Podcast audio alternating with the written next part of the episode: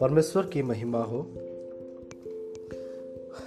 आज हम लोग पवित्र बाइबल से जो परमेश्वर ने मूसा को दस कमांडमेंट, दस आज्ञाओं को दिया था मानवता के लिए, मानवता के भलाई के लिए, उसके बारे में चर्चा करेंगे। तो दर्शकगण, क्या आप तैयार हैं आज का क्लास को आगे बढ़ाने के लिए? पहला आदेश के बारे में पढ़ते हैं। तुम्हें मेरे अतिरिक्त किसी अन्य देवता की को नहीं मानना चाहिए। परमेश्वर क्या कहते हैं कि तुम्हें मेरे अतिरिक्त, मेरे सिवाय किसी और देवता को नहीं मानना चाहिए। क्योंकि परमेश्वर मात्र एक ऐसी शक्ति है जो हमें मानना चाहिए। बाकी सब संसारिक होते हैं। परमेश्वर का जगह पे आजकल मॉडर्न वर्ल्ड शुरू हो गया है। लोग काफ़ी आगे बढ़ चुके हैं। टेक्नोलॉजी से दिमाग से साइंटिफिकली बहुत आगे बढ़ते हैं। तो क्या होता है कि ईश्वर ने जो हमें आ, उन्हें पालन करने का जो साधन दिया जो टेन कमांडमेंट्स दिया आदेश दिया है उसे हम भूल जाते हैं।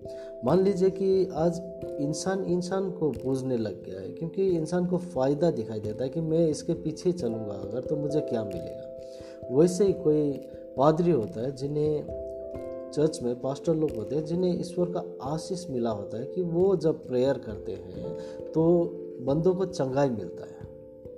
वैसे ही चंगाई मिलने के बाद जो आदमी, जो बीमार था, जो ठीक हुआ, वो क्या बोलता है कि पास्टर जी ने मेरा बीमारी ठीक किया और वो परमेश्वर को धन्यवाद देना भूल जाता है। ये है, ये था कि परमेश्वर इसीलिए बोलते हैं कि मेरे अतिरिक्त तुम अन्य किसी देवता का क्या नहीं करना, पूजा नहीं करना या आराधना नहीं करना, उसको मानना नहीं। परमेश्वर को बहुत दुख लगता होगा जब उनके ही बनाए हुए इंसान उन्हें भूल जाते हैं तब। अब दूसरा आदेश पे चलते हैं, किसी प्रकार की मूर्ति की पूजा मत करो, उसके आगे मत झुको।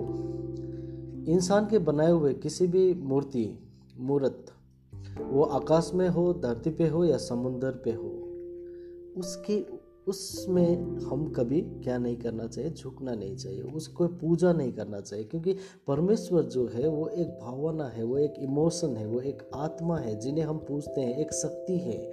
लेकिन मूर्तियाँ को पूजा करना परमेश्वर ने सख्त मनाई किया हुआ है। परमेश्वर कहते हैं कि पूजा, मूर्तियों की पूजा करने से हमारे हम हमको दंड मिलेगा मतलब पूर्वजों तक। और एक अच्छा काम हम लोग अगर करते हैं परमेश्वर के प्रति तो भी हमारे आने वाले पीढ़ी पीढ़ी दर वो आशीष जाएगा। अभी एक एग्ज़ाम्पल देना चाहता हूँ कि क्रिश्चियन समाज में भी मूर्ति पूजा करने लग गए हैं।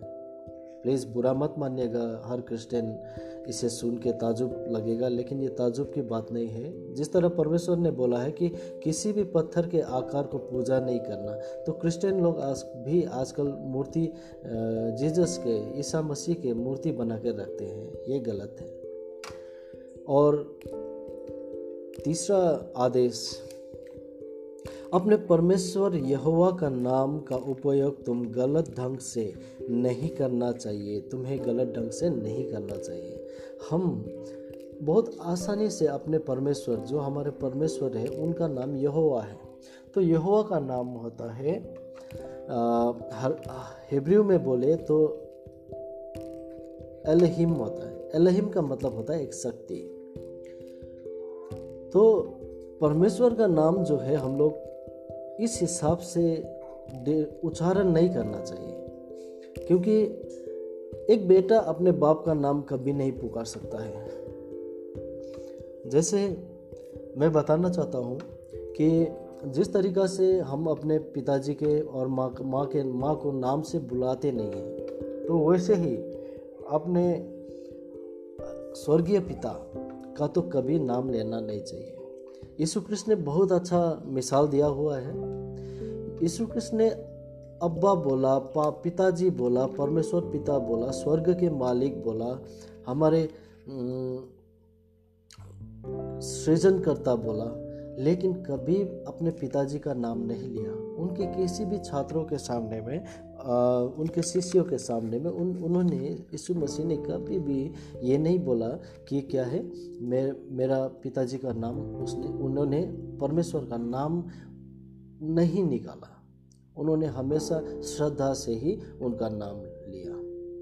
तो ये बात यहाँ, ये दर्शाता है कि हमें कभी भी अपने यहोवा का नाम इस तरह नहीं लेना चाहिए। जबकि हम धरती में जो माँ बाप है, उनका भी नाम नहीं लेते हैं तो आसमानी पिताजी जो हमारे हैं, जो स्वर्गीय पिताजी हैं, जो स्वर्गीय पिता है, उनका तो कदापि नाम नहीं लेना चाहिए। चौथा आदेश सबत को एक विशेष दिन के रूप में मानो।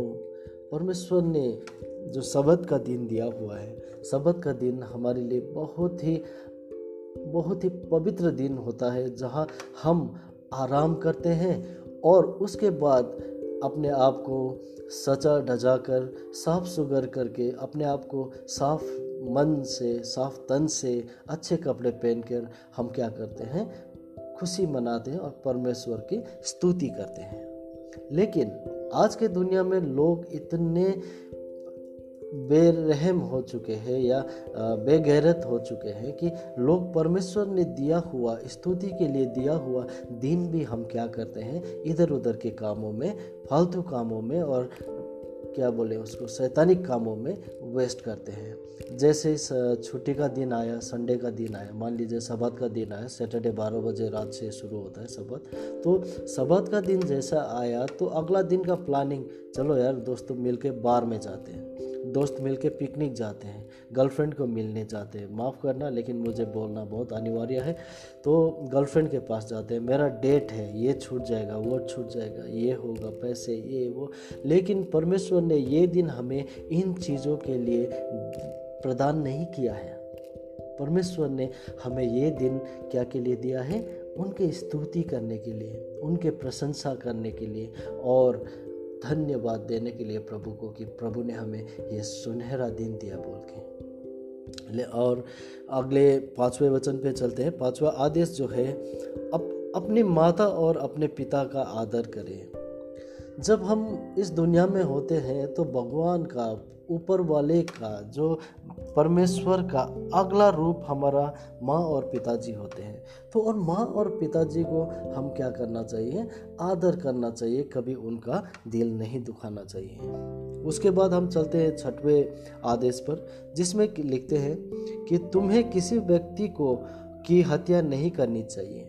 व्यक्ति की हत्या मतलब किसी को मारना काटना ये वाली कहानी नहीं है यहाँ पे। यहाँ ये वाक्य उस तरफ़ मुड़ के नहीं जाती है, जहाँ बंदूक देखा, हमने अपने इमेजिनेशन में तलवार देखा, तोप देखा कि आदमी को मार रहे हैं। ऐसा नहीं। आजकल के दुनिया में सबसे खराब सबसे खराब वेपन्स जो आदमी को मारता है वो हमारा जीप है। अपने बचनों से किसी की आत्मा को ऐसा ठेस ना पहुँचाए, क्योंकि हर आदमी इस दुनिया में जो है वह परमेश्वर का स्वरूप है। तो एक आदमी का दिल दुखाना जो क्या होता है कि एक इंसान का दिल दुखाना, परमेश्वर का दिल दुखाना जैसा होता है। तो किसी की वचनों से हत्या ना करें। उसके बाद सातवें आदेश में आता है कि तुम वे विचार नहीं करना चाहिए, तुम्हें व्यविचार नहीं करना चाहिए। आजकल फिर एक नया मॉडर्न तरीका में क्या है कि इंटरनेट आया हुआ है टीवी वगैरह में सीरियल चलता है फ़िल्म में।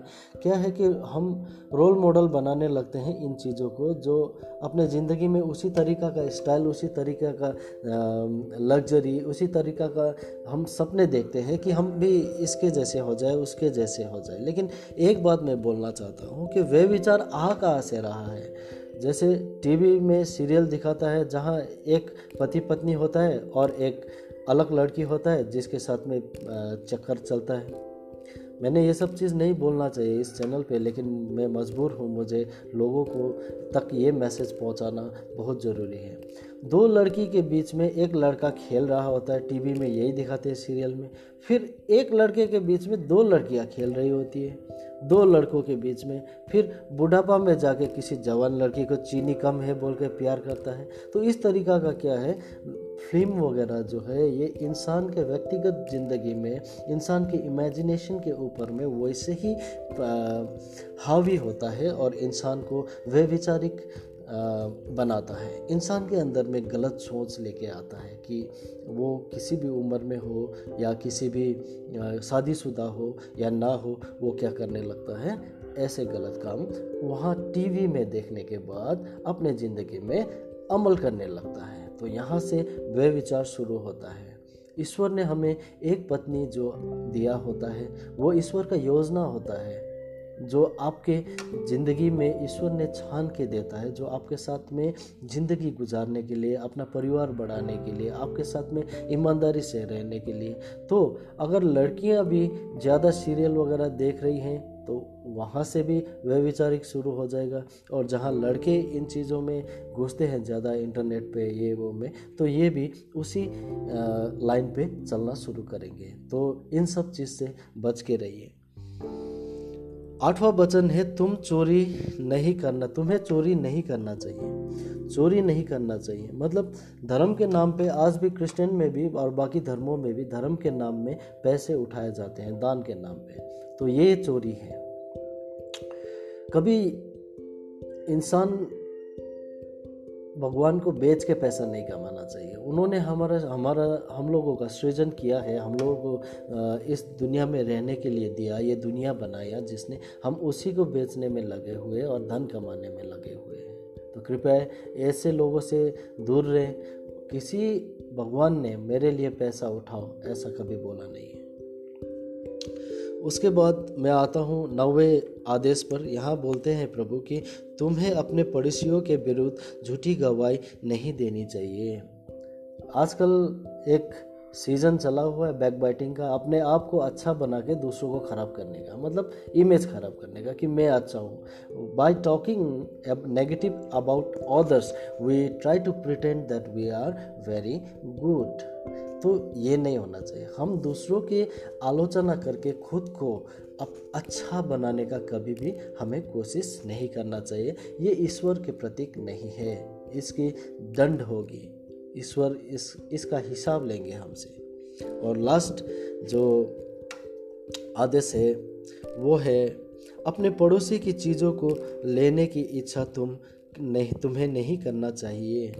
अपने पड़ोसियों के इम्प्रूवमेंट को देख के, उनके पास में बहुमूल्य वस्तुओं को देख के, उनके घर के औरतों को देख के हमें कभी क्या नहीं करना चाहिए, लालच नहीं करना चाहिए कि काश मेरे पास होता। हमें, हमारे लिए, हमारे प्रभु ने जो भी योजना दिया है, हम उसमें फिट होना चाहिए। प्रभु के पास में हर एक आदमी के लिए, हर एक व्यक्ति के लिए जो इस जगत में रहता है, सभी के लिए योजना है। बस धैर्य से प्रभु का बात मानना चाहिए, उनके कार्यों को हम आगे बढ़ाना चाहिए तो हमारे सभी काम सफल होंगे। हमें दूसरों को, का, को देख के अपने मन में काला या कोई लालच को पैदा करने की ज़रूरत नहीं है। तो आज का ये टेन कमांड्स कमांडमेंट का जो दस आगे इसने सिन, सीना पहाड़ में जो मोसेस को प्रदान किए थे, जो मतलब परमेश्वर ने तो ये आज मैंने आपके सामने में साझा कर लिया। तो दोस्तों, श्रोतागणों, आप सबका बहुत आभारी हूँ कि ये मेरे न्यू, नया चैनल है। इसे आगे बढ़ने में आप लोग मदद कीजिए ताकि मैं और उत्साहित होकर परमेश्वर का वचन आप लोग के साथ में बांट सकूँ। और इतना कहते हुए मैं आप सभी के नाम पे आशीष माँगता हूँ। प्रिय पुत्र, परमेश्वर का पुत्र, यीशु क्रिस्ट के नाम पे। आमेन।